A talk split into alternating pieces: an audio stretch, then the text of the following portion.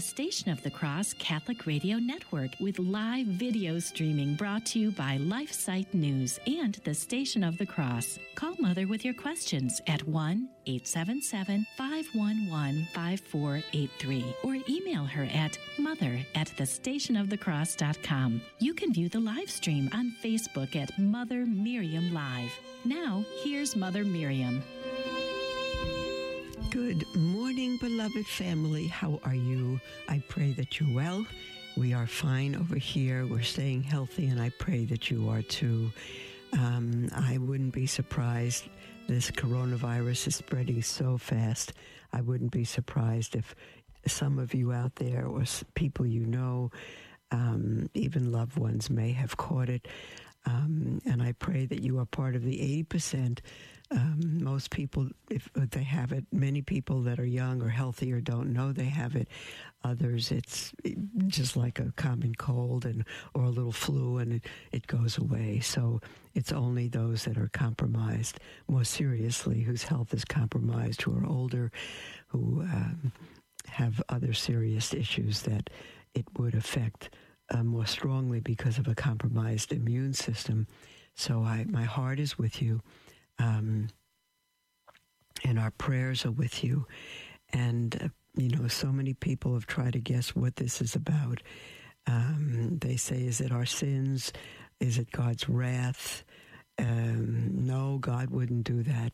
Well, I tell you, beloved, I think He would. Um, history is full of, even in the Old Testament, of God sending plagues um, and and chastisements to his people um, uh, because they were in sin because they turned away from him. And i think that we as a whole have turned away from him. And i mean catholics. I'm not speaking of the rest of the world. It's whom god loves that he chastens. And i i think that we as a family if you read the book of daniel um, he prayed Daniel was a righteous man, but he um, begged God for forgiveness for their sins. He included himself. Um, we are God's people, and uh, there's a good number of us that truly love Him, that truly live the faith, that don't compromise. But there is the larger percentage of Catholics that do not live their faith or coast or are lukewarm.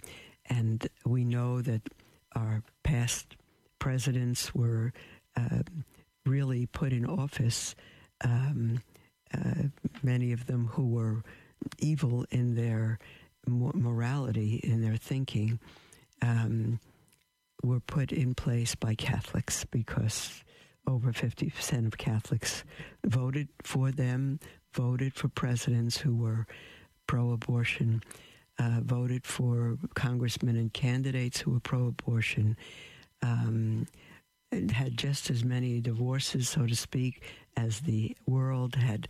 Um, just as many abortions or more than the world. Uh, the scandals that have come out of the Catholic Church, we have spread our dirty laundry all over the world. Um, is there much good to say? Of course there is, but God doesn't chastise us for the good or even for the few. Remember when he destroyed Sodom and Gomorrah? And Abraham begged God, if there's 50 righteous people in the whole city, will you spare it? He said, I will. And Abraham said, uh, excuse me, but what about 40? And God said, yes, I'll spare it for 40. And he said, excuse me, but if there's 30? And God said, sure, I'll spare it for 30 and 20. And God said, yes. And he, Abraham said, Oh, forgive me for speaking once more before you. But what if there's 10 righteous men? God said, I will spare it for 10. And he destroyed the city because there weren't even 10. And, um, and in Noah's day, just about all the people were living a life of debauchery as if God didn't exist. And God said, when he comes back to earth, will he find the faith? And he said, it'll be just like in the days of Noah. And he's talking about his people and the whole world uh, also. But if we as Catholics, I don't mean individually, because there are very good, heroic Catholics, but as a people, if we lived the Catholic faith, not just went to church on Sunday, but lived the Catholic faith truly in our homes, in our personal lives, um, the world would be converted. I remember uh, Peter Kreeft, that wonderful convert, had said, How come 12 fishermen converted the world and a half a billion uh, Catholics cannot, um, uh, uh what did he say, redo the feat, something like that? Uh, why are we not um, the, um, the pendulum, uh, the ones who spread assault to the world, salt and light, but we don't um, we don't. Uh, it's it's so shameful that candidates for president and for other areas of office who claim to be Catholic support abortion, uh, homosexuality, same-sex marriage. It's it's a tragedy. It's a oh, it's an awful awful scandal. It means you can be Catholic and do what you want.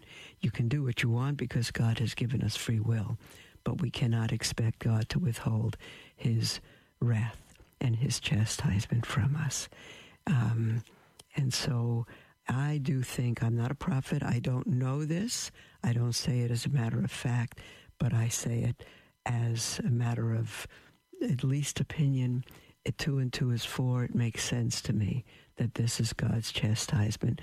I heard last night that there's a million point five, a million and a half babies killed uh, since Roe v. Wade, and we're still putting pro abortion candidates into office. When we do that, we participate in their murder of the unborn. We participate in their murder of the unborn if we voted them into office. Um, and we could say, but we didn't vote in for that. We voted them for other things. Well, you can vote them in for other things, but there's no nothing that is as um, high and evil as murder. Murder's number one. There are some who think uh, we shouldn't vote on one point. Well, if it's uh, the point of murder, we must vote against it. We must. We must. Uh, climate change may kill the whole world. I don't believe it, by the way. It may kill the whole world, uh, they're saying, in time. Um, but abortion is the direct murder by us of innocent, innocent babies in the womb, a million and a half. It, it's it's unthinkable, but it's upon us. So, I I I personally believe that, beloved. Um, I found an article, though I know many of you, many of us, are suffering because we're not able to have the Eucharist. Um, we're not able to go to Mass. Um, we are in pain because churches have been closed masses have been forbidden uh, for the public, even though in most dioceses the bishop has asked the mass, the priest to celebrate mass every day for uh, for the faithful, for the whole church, for the world. Um, not all priests do that. Uh, I wish they would, but they don't all do that.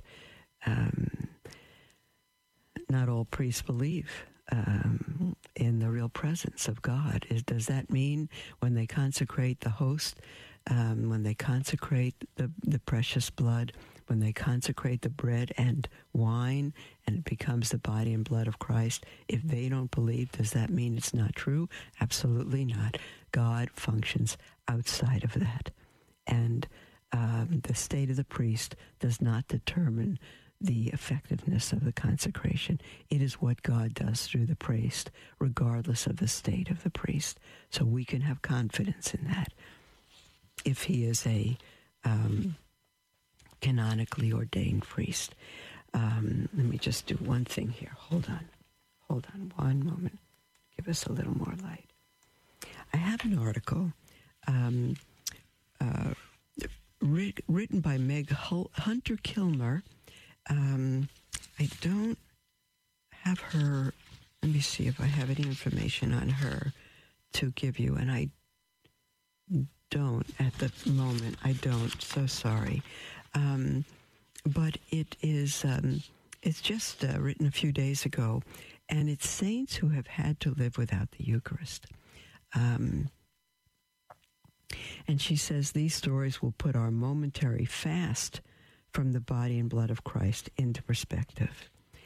With dioceses around the world canceling public masses for weeks to come, many Catholics are already feeling starved for the Eucharist. Beloved, that's not a bad thing. It's a very good thing.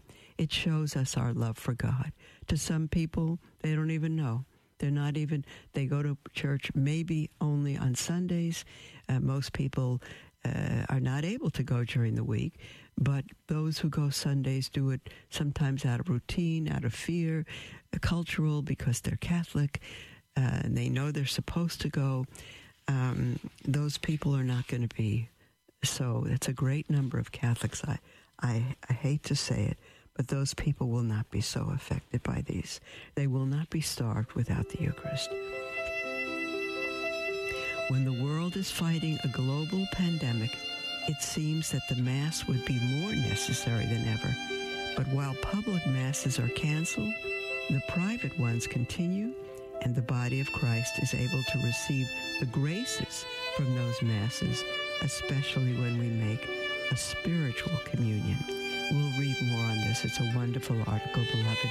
As soon as we come back from the break, then at the half hour mark, we will um, uh, begin to take your calls, your texts, your emails. The toll free number is 1 877 511 5483 or email at mother at the stationofthecross.com. We'll be right back.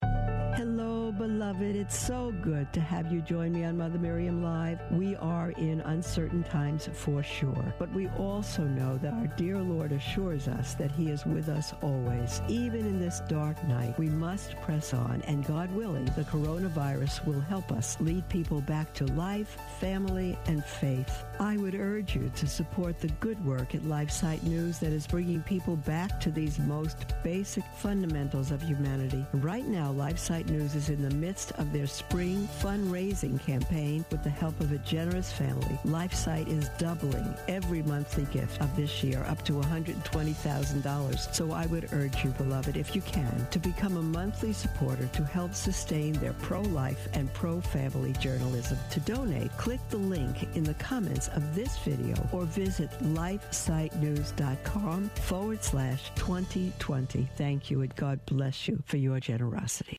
Love learning more about the church, but confused or disheartened by the struggles we are facing today? Follow LifeSite News Catholic on Facebook, Twitter, or sign up for LifeSite Catholic emails and stay up to date on the constant stream of news about the Catholic Church.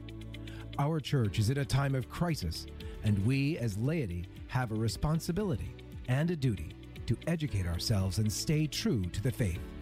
LifeSite News Catholic is dedicated to keeping the laity informed and educated. To follow us, go to Facebook or Twitter and search LifeSite News Catholic. As Mother Miriam always says, we must live as if it were true.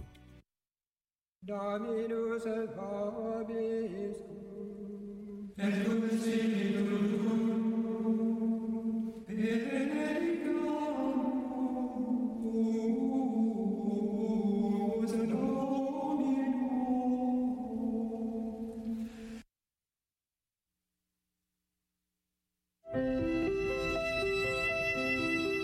to Mother Miriam Live on the Station of the Cross Catholic Radio Network with live video streaming brought to you by LifeSite News and the Station of the Cross. Call Mother with your questions at 1 877 511 5483 or email her at mother at thestationofthecross.com. Welcome back, beloved, to Mother Miriam Live. I'm thrilled, thrilled, thrilled to be with you. And um, let me just mention, um, uh, you, if you uh, were with us during the break, um, I had recorded a um, announcement for LifeSite News, who was right in the middle of their fundraising campaign, and um, it's it's going on right now, this week and next. And you know, uh, Station of the Cross, LifeSite News, and just about every good Catholic apostolate needs to have a couple of fundraisers a year. Some of them have many.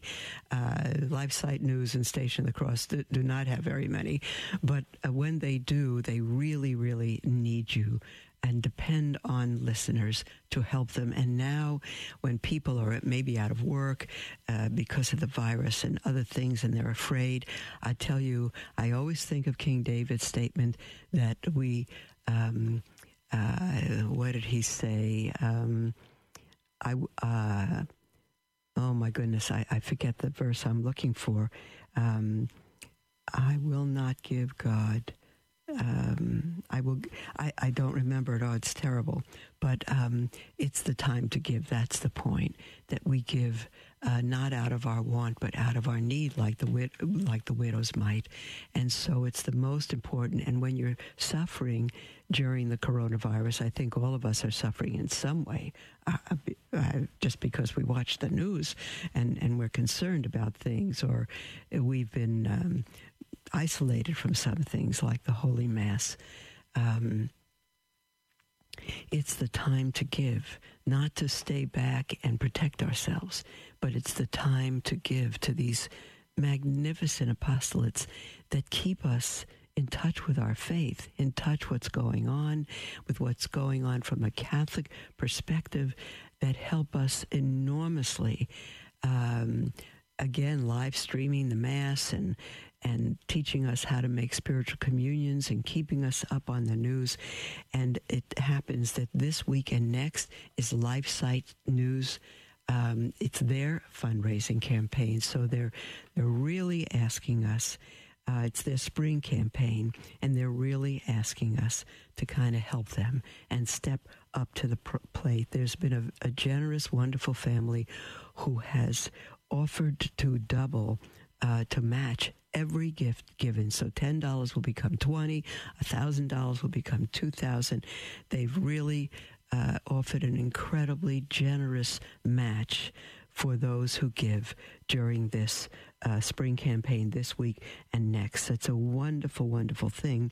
And they're the only source, LifeSite is, for a comprehensive look at the global crisis affecting faith, life, and family. In fact, um, I wouldn't come to you at all if it weren't for the Station of the Cross, but I wouldn't come to you uh, live were it not for live stream for uh, for Station of the Cross, uh, live streaming this. It, it's because of them. It's because of these two apostolates together.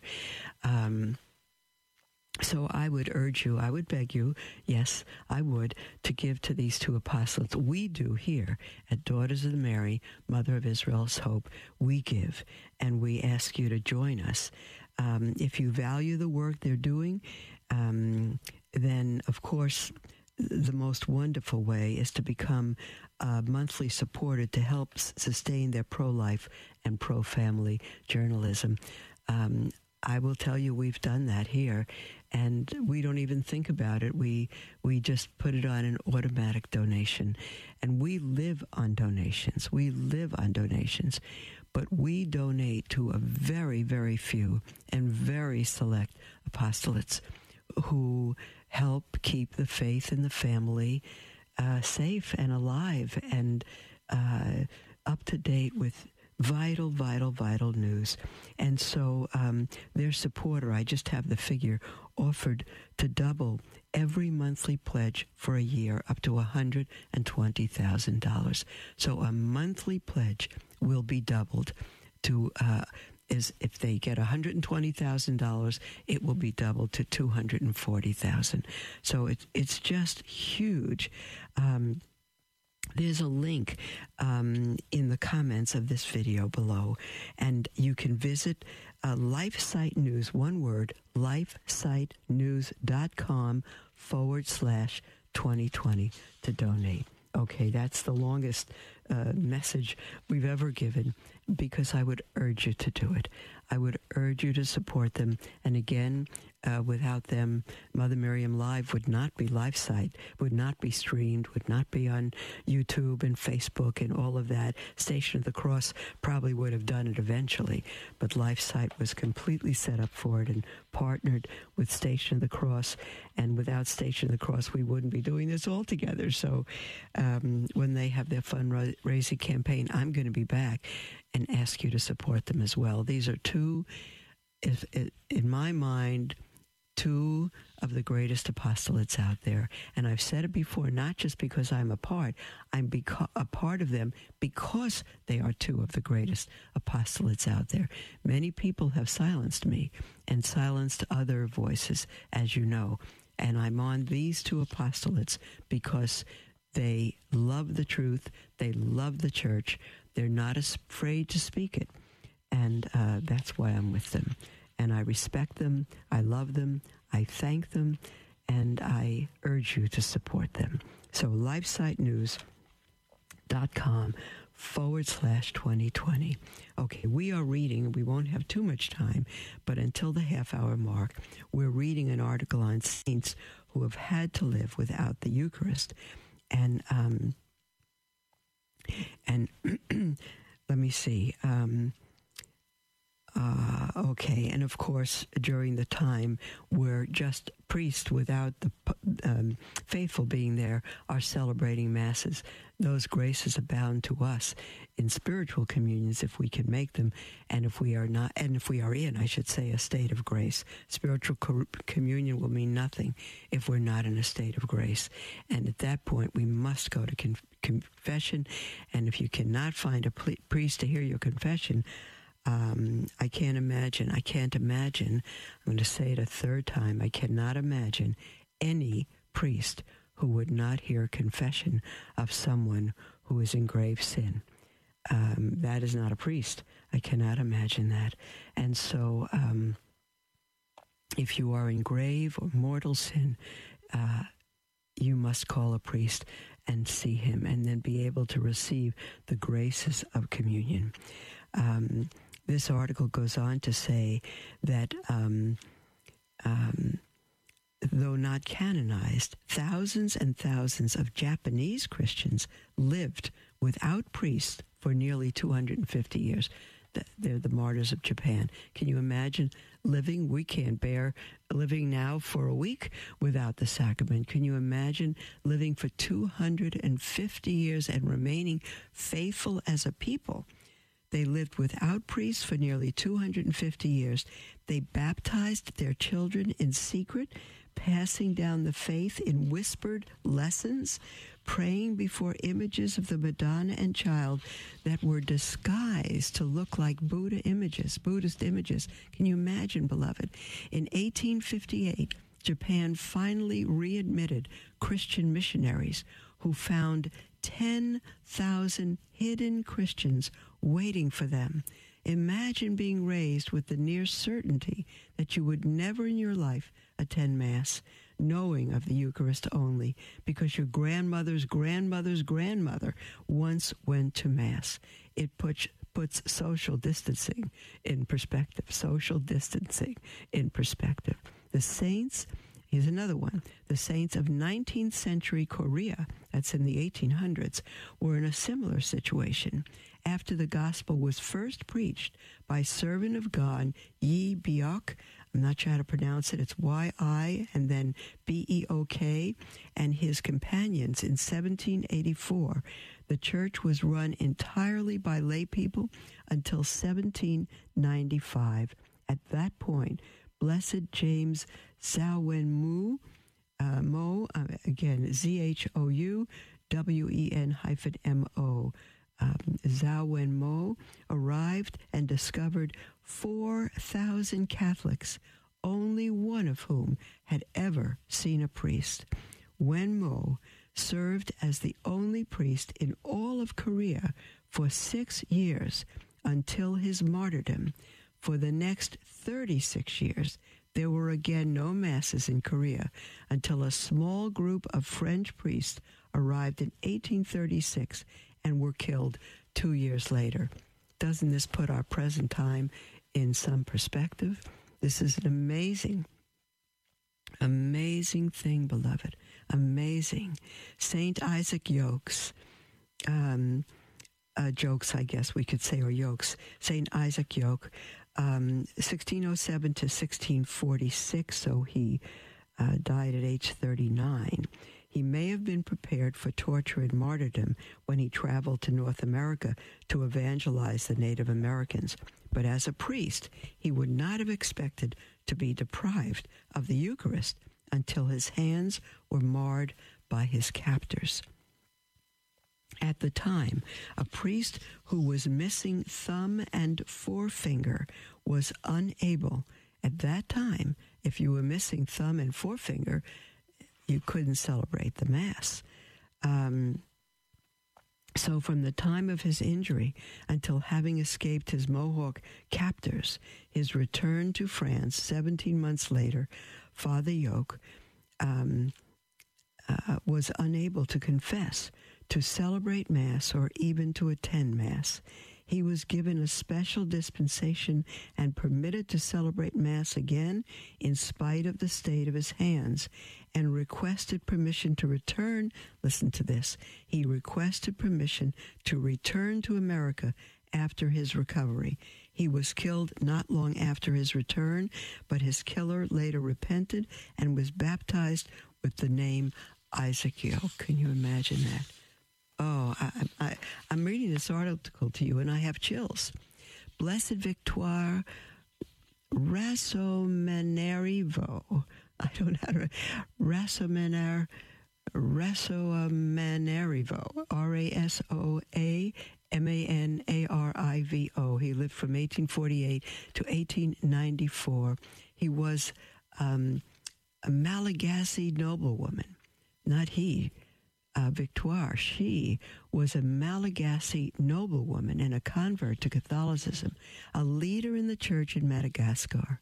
When the French were expelled from Madagascar in 1883, the departing priests left the care of the church in her hands, along with Blessed Raphael Rafiringa, a Madagascar religious brother. And for nearly three years, Victoire and Raphael led the 21,000 lay Catholics in Madagascar, bringing them together each Sunday for communal prayer, though there were no priests to celebrate Mass. Oh, this is just amazing. And I'm not going to continue this when we come back because I'm going to take your calls and your emails, but we'll read the rest of the article tomorrow, beloved. Call in with anything on your heart, toll free, 1 877 511 5483, or email at mother at thestationofthecross.com. We'll be right back.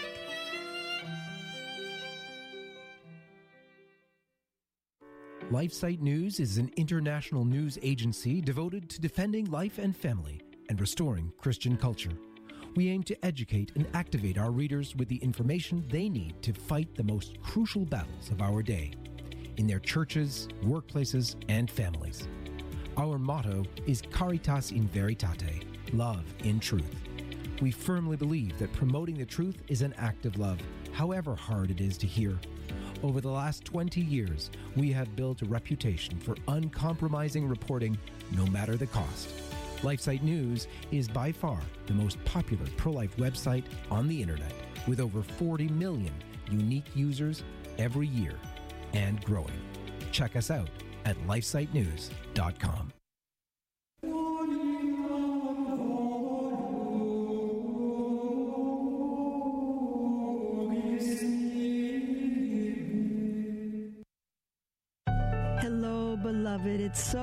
to have you join me on Mother Miriam Live. We are in uncertain times for sure, but we also know that our dear Lord assures us that He is with us always. Even in this dark night, we must press on, and God willing, the coronavirus will help us lead people back to life, family, and faith. I would urge you to support the good work at LifeSite News that is bringing people back to these most basic fundamentals of humanity. Right now, LifeSite News is in the midst of their spring fundraising campaign with the help of a generous family. LifeSite is doubling every monthly gift of this year up to $120,000. So I would urge you, beloved, if you can, to become a monthly supporter to help sustain their pro-life and pro-family journalism. To donate, click the link in the comments of this video or visit lifesitenews.com forward slash 2020. Thank you and God bless you for your generosity.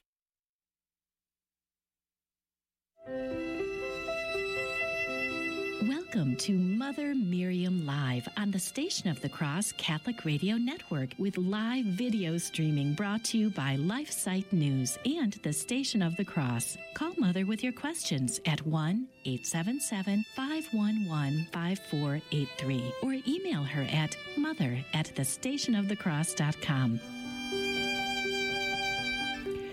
Welcome back, beloved, to Mother Miriam Live. I'm thrilled to be with you. Um, and uh, we have a whole half hour ahead of us, so I invite you again. I'll give out the number one more once more for you to call or text.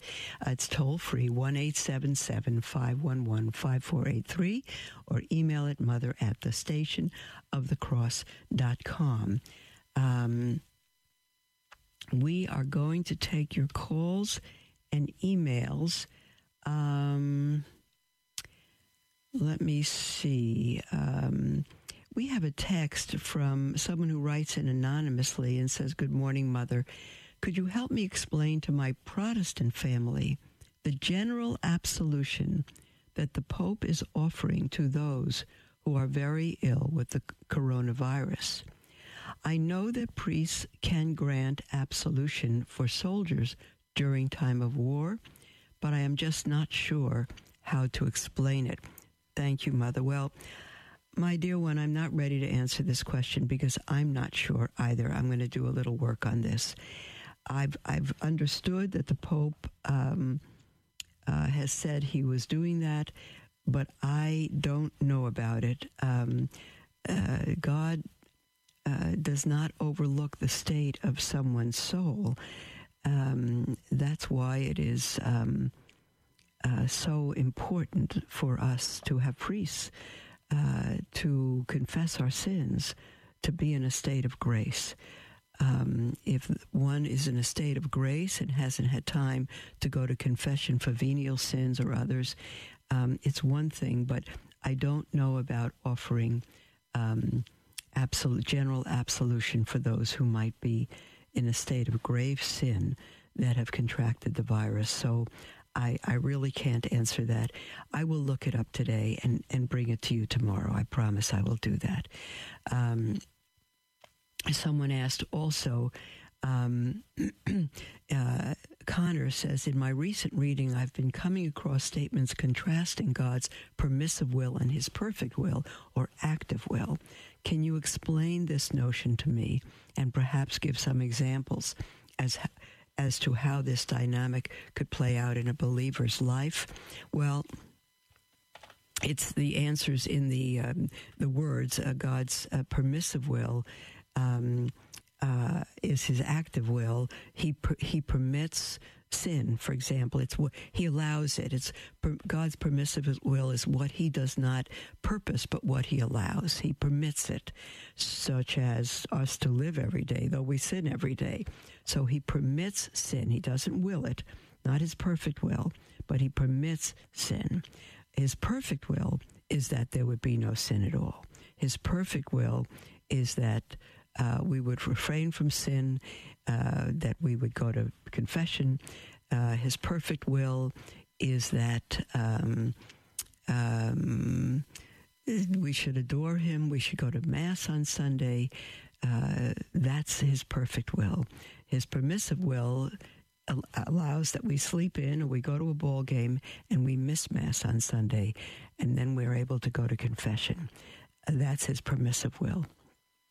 So his perfect will is what he wills, is what he positively wills, what he wants to happen. The permissive will is what he allows to happen, even if it's sinful or evil. I hope that helps somewhat. Um, okay. Um, dear mother, Uh, has God fired a warning shot? I think so. I can't know. This is not Catholic teaching definitive answer, but I think so. What we spoke about at the beginning of the program. He chastises whom he loves. And I think this is God's chastisement. Do I think it's his perfect will or his permissive will? I can't answer that either. Uh, I cannot answer. Uh, I would almost say perfect will. He, if you if you read the tremendous plagues that God sent on the people of Israel, uh, bitten by snails and and and everything, every manner of uh, bug. Um, that was what God sent uh, because His people were living a life of debauchery, and He sent that. And most of them died. Most of them were killed. He sent a plague on them. Moses begged God to stop the plague. And eventually, God did. But most of God's people, not the uh, evil world outside of Israel, most of God's people were killed in that plague. Because to whom much is given, much is required. We have been given much, and we collectively live like the world. You cannot tell a Catholic from the world. Very, very difficult. And it's incredibly shameful. So I think yes, that God has fired a warning shot. And if we don't take it that way, if we don't get serious about living our faith, um, I think we'll be in worse trouble. Um, an email from someone who writes in anonymously and says, I come from a family of very stubborn people, and despite the fact that we are all practicing Catholics who hear about the value of forgiveness all the time, we have had family squabbles about which our family members refuse to forgive each other. Do you have any advice? Yes. The first advice I have is to know that you are not a family of practicing Catholics. People who don't forgive are not Catholic. You may say, We're Catholic, we just don't forgive. I say you're not. Because our Lord says, Forgive us as we forgive those who trespass against us. And if you, if, if you don't forgive those who trespass against you, you are asking God in that prayer to not forgive you, and therefore you're not Catholic. You're living in terrible sin. You're not Catholic. So the first step is to r- realize that you don't have a choice if you're Catholic to forgive. Do you think Jesus felt like forgiving us on the cross? Did he feel like that? Father, forgive them. They don't know what they're doing. We put him to death, and he should have said, Father, kill them. But he didn't. Forgive them. Forgiveness, someone said, is forgiving. We put him to the cross on the cross by our sins. We did that. We nailed him to the cross. We killed the Savior. Did the Romans kill him? Ah, they put the nails in him at the shout of the Jews. Did the Jews kill him? Yes. Crucify him? Yes, yes, yes. But the fact is, bottom line, sin killed him, our sin. It was sin that killed the Savior. He came to earth for our sin. He came to die. We put him to death. We did that. And he said, as he was nailed to the cross, Father, forgive them. They know not what they do. And you say, Of course they know what they're doing. They're doing it. But the Apostle Paul says, No. If we knew he, who he was, was, we would not have crucified the Lord of glory because sin blinds us. We know physically we put the nail in his hands. Your family knows that they're not forgiving and being forgiven. They know that and that is sin, and they persist in it. They don't know what they do. How is that? Because our Lord said sin blinds us. They're blinded. They think they have a right to not forgive. They don't. They think they have a right. Well, you injured me. I'm not forgiving you. You haven't even said you're sorry. But we didn't say we're sorry to God. He died while we were yet in our sin. We didn't come to our senses. We didn't know we were killing him. We didn't know we were doing wrong. We thought we were very righteous. It's not our fault. It's your fault. You claim to be the Son of God. You're, you're the one who caused this for yourself. You see? They were blind and stupid and ignorant. Yes. And so are we when we don't forgive. And so God says, Father, forgive, forgive them. They don't know what they're doing now. What are we supposed to do? God forgives us while yet in our sin. And we go to Mass, and He forgives us through His priest. He forgives us over and over and over again. What's our part? to confess, No, that's not our part. That's God's grace. Our part, Paul wrote to the Ephesians, to give, forgive as God in Christ has forgiven you. If you don't, you're not Catholic and you're asking God to not forgive you. You must forgive. But I can't. How can I forgive? You don't know what they did to me. No, I don't. But I know what we did to God, putting him on the cross. And if he can forgive us miserable sinners, how can we justify not forgiving others who have sinned against us? We sinned against the Lord of glory. They sinned against another sinner. Our sin is much greater no matter what we've done. The greatness of sin is not based on the sin, but the ba- it's based on the one sinned against we, even if we told a little white lie, so to speak, no such thing as a lie that's white. White means pure and holy. There's no such thing. But we have sinned against a holy God. Those who sin against us have sinned against a sinner. Even if we're innocent in that situation, they've sinned against a sinner. Someone who murders me, they're murdering a sinner. And if I have committed the tiniest sin, by my estimation, my sin against God is greater than their murder of me. You say, Mother, now you're really off the charts. I am not. I am not. If it weren't for the death of God, we would all be in hell because there's no one without sin. It doesn't mean we've all committed grave sin, but any sin separates us from God. Apart from his death on the cross, we would all be in hell all of us. Not one of us deserves eternal life in heaven. Not one of us. We need to take this seriously, beloved. So you can have family squabbles and your family members refuse to forgive each other, but you must put the Our Father before them. Show them the Our Father in the Gospel of Luke as well. If we do not forgive those who sin against us, we are asking God to not forgive us. If you don't take that seriously, it's going to be a very serious loss. You may not say you're practicing Catholics. You are not practicing Catholics. And at this point, based on your unforgiveness, you're not Catholic and you're not on your way to heaven. You say, Mother Miriam, come on. It's not that serious. Yes, it is. Yes, it is. You cannot get into heaven without God's forgiveness. And you ask Him in the Our Father, forgive us as we forgive those who trespass against us. You could say, but I forgive most people. It's just these two. Well, then you're asking God to not forgive you. Only takes one. Forgive those. Forgive us as we forgive those who sin against us. You must forgive. It's not an option. It's not heroic. It is heroic. Jesus was heroic when he forgave us as we put him to death. But you must do it. You must forgive them as God in Christ has forgiven you. And if you won't, you're saying, I don't care that you don't forgive me, God. I'm willing to take hell, but I'm not forgiving them. Well, you do have that choice. And it will not be God's um, perfect will that you go to hell but it will be his permissive will, as we spoke earlier. It will be his permissive will because he will not violate your choice. He's given us free will. And if we choose hell, it's our choice. He will not come against it. He will give us every grace to repent. But if we don't and we don't forgive, he'll say, okay, I respect your choice then. I will answer your prayer and not forgive you. It's what we're asking God to do.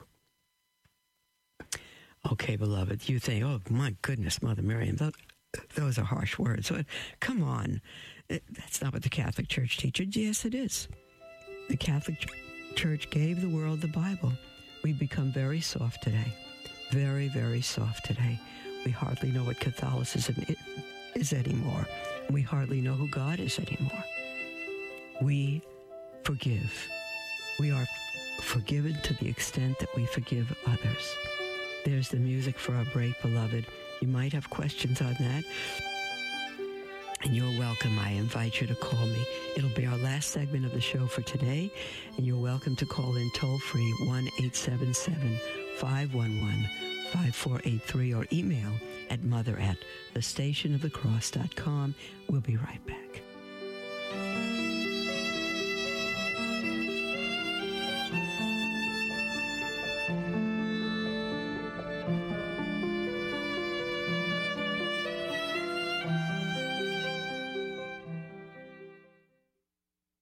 Stand at a crossroads in history.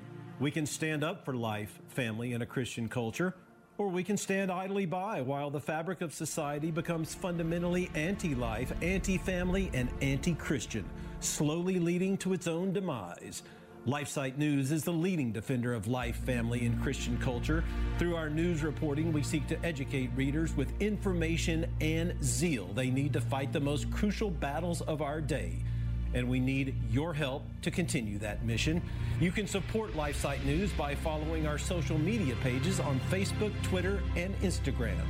Another way to support LifeSite is to prayerfully consider becoming a Sustain Life monthly donor to help us continue to save lives in the culture. To donate, visit give.lifesitenews.com forward slash sustain life. Our staff of over 40 and millions of future generations thank you for helping to save the culture. Join us here on the Station of the Cross for the Liturgy of the Hours at 5 a.m., 3 p.m., and 9.30 p.m. Eastern with the Office of Readings read at 3 o'clock. In the Gospel of St. Matthew, chapter 18, verse 20, Jesus tells us, Where two or three are gathered together in my name, there am I in the midst of them. The Liturgy of the Hours is also known as the Divine Office and is the daily prayer of the Church. So you know you'll be uniting your prayer with priests, religious, and laity throughout the world. It's comprised of small reflections, readings from sacred scripture, and writings from saints and theologians. To learn more about the Liturgy of the Hours, visit thestationofthecross.com. That's thestationofthecross.com. Pray with us each day at 5 a.m., 3 p.m., and 9.30 p.m. Eastern, right here on the Station of the Cross Catholic Radio Network.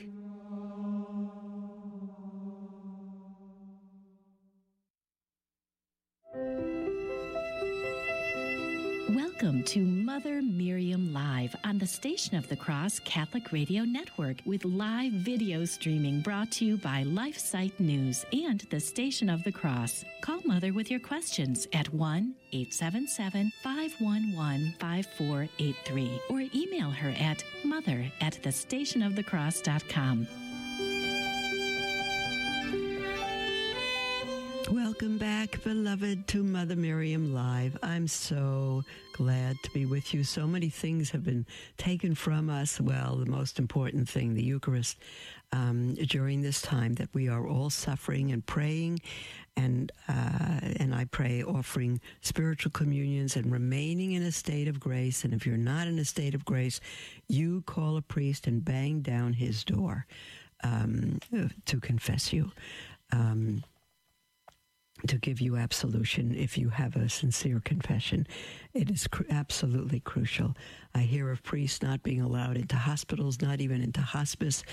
It's it's completely tragic. I've never heard of this before. Uh, there have been plagues throughout history where millions of people have died, but the priest is the one who is allowed to come in and give them absolution and viaticum. And my goodness, I think of Saint um, Vincent de Paul, who arrived at the town to be their priest when the town was completely boarded up from the plague, and he broke into houses to save lives. Um, it, it's it's an it's an amazing time we're living through, um, and um, it's a dangerous time. It's a confusing time. Uh, um, but we need to pray, beloved, and we need to trust what God has allowed. We need to trust what God has allowed and pray and be part of His heroic people who who act wisely, who yes wash their hands and keep social distance, but are not afraid to help those who need help, especially you young people, especially those who are. Um, healthier, um, whether you're Catholic or not go to the elderly people, go to an assisted living facility, go to uh, um, elderly apartment complexes and knock on everybody's door and see if they're okay, see if they need food, see if they need help. That's what I think should happen. Okay, we have a question uh, on Facebook from Jim. He says, If someone dies in the state of mortal sin, is there still a chance that after he dies, he can repent of the sins he committed on earth and experience the divine mercy of God? Jim, the answer is no. Not even a maybe. It's absolutely no. The state in which we die is the state in which we live for all eternity. If we die in the grace of God, we will be in heaven for all eternity, even if we go through purgatory, which most of us will. If we die in a state of mortal sin, we are in hell forever. There's no in between. There's no. Um, there's no other place we will be in hell, and that is the state of being without God and being in torture for all eternity. And you say, what kind of a God would do that? Not the God we have wouldn't do that. It's we do that. We are the ones who choose to turn from God, knowing that hell is the destiny that we're choosing. Now, I'm going to say something else with that. I pray every night for uh, people who have died. And according to my last record of them on earth, they would be in hell for the life they were living. They would be in hell. So why do I pray for them every night? If they're in hell, there's nothing that can be done about that. The reason I pray for them every night, and I've done so for years, is because God is outside of time. And he, this is, this is very uh, important to understand correctly. He answers prayers from our point of view, we're in time, God answers prayers retroactively. So the, the, if someone died 10 years ago and I'm praying for them now, um, God hears my prayers for them now, and He already knew because He's outside of time that I would be praying for them. And through my prayers, God answered them, and that life was saved, and He died in a state of grace. Um, the example I've often used of God being outside of time is a is a parade. I talk about a Christmas parade or um, whatever parade is coming up. I guess uh, May or um, Cinco de Mayo or or uh, July Fourth, whatever it is. So it's a parade, and you stand at a certain corner and you're waiting for the parade to come and you see the beginning of it, the middle of it, the end of it. You watch as it goes by. It may take a half hour for that prayer to go by, for that parade to go by. But a helicopter pilot way above the parade, he sees the entire thing at once.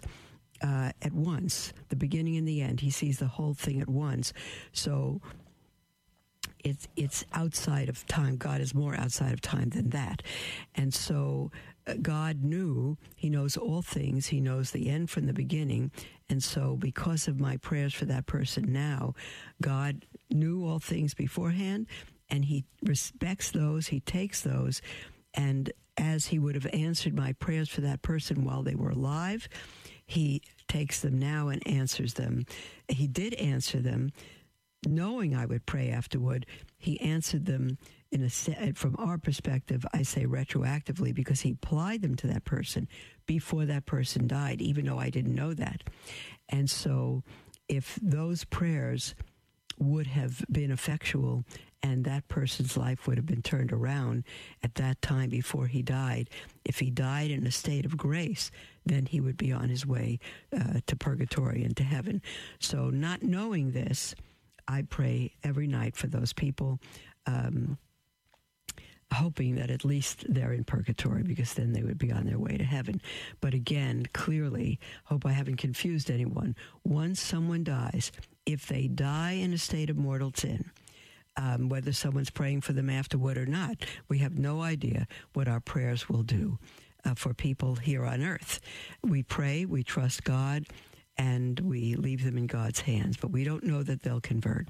And so someone dies in a state of mor- mortal sin um, there is no chance that he can be saved after that. Absolutely none. We determine the rest of our future by the state in which we choose to die. That's why, beloved, we need to live. It, it's hard to say. I don't do this myself, but I, when I think of it, I do.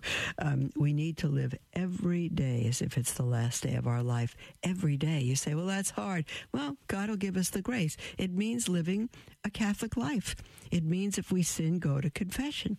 And, and, and if you can't go to confession, you really need to make an act of perfect contrition. And an act of perfect contrition is a firm amendment um, not only to turn from sin, but to be detached from sin. That's very, very hard, including venial sin. It's not easy to make an act of perfect contrition. And so we need to learn that. Um, and we need to do that uh, so that we can make spiritual communions. Um, and we don't know that we have tomorrow. We could be in a car accident. We could. Um, not wake up in the morning. Uh, who knows? Uh, we need to live each day as if it's our last. It's very, and, and because if we die today, that will determine where we spend the rest of our life. When I did a series with Christine Franklin on, on EWTN, now that we're Catholic, we had one program called The Most Important Day of Our Life, the most important day of your life. And it was on uh, the last four things death, judgment, heaven, and hell. And the most important day of your life is not the day you asked Jesus into your heart or the day you became Catholic um, and were baptized. No, it is the, the day on which you die. That's the most important day of your life.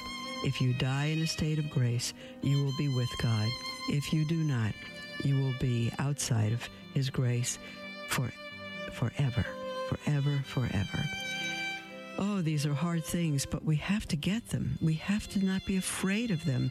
How could we be saved if we don't know them? How can we teach others? Save our children, our family, our beloved friends.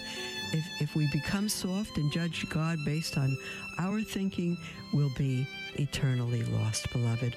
There's our ending music for the program today. God bless you. Stay safe. Um, love your neighbor. Love your family. We'll speak with you tomorrow.